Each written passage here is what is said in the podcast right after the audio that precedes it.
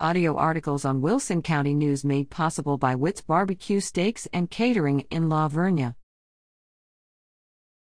Area city halls operate on different schedules.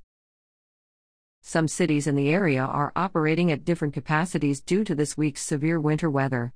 Here is the latest information as of Wednesday afternoon. China Grove City Hall is closed, although on duty police may be at work on the premises. Elmendorf City Hall is closed. Falls City City Hall plans to be open Thursday and Friday from 8 a.m. to 5 p.m. Floresville City Hall plans to be closed Thursday. However, phones will be routed for employees to address citizen concerns remotely. No decision has been reached on whether City Hall will be open Friday. After hours, callers with water issues can press menu selection 1.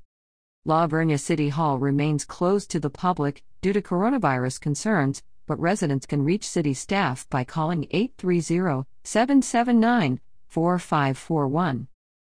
Nixon City Hall plans to be open from 8 a.m. to 5 p.m., but the lobby will be closed. Poth City Hall plans to be open from 8 a.m. to 5 p.m. Stockdale City Hall is presumed to be closed since no one answered the phone. All these cities refer calls about emergencies to 911. However, Poth offers an alternative local number, 830 484 2000 for its residents. For electric power outages, area residents should call their respective energy provider. Floresville Electric Light and Power System, 830 216 7000. Guadalupe Valley Electric Cooperative, 830 379 2114.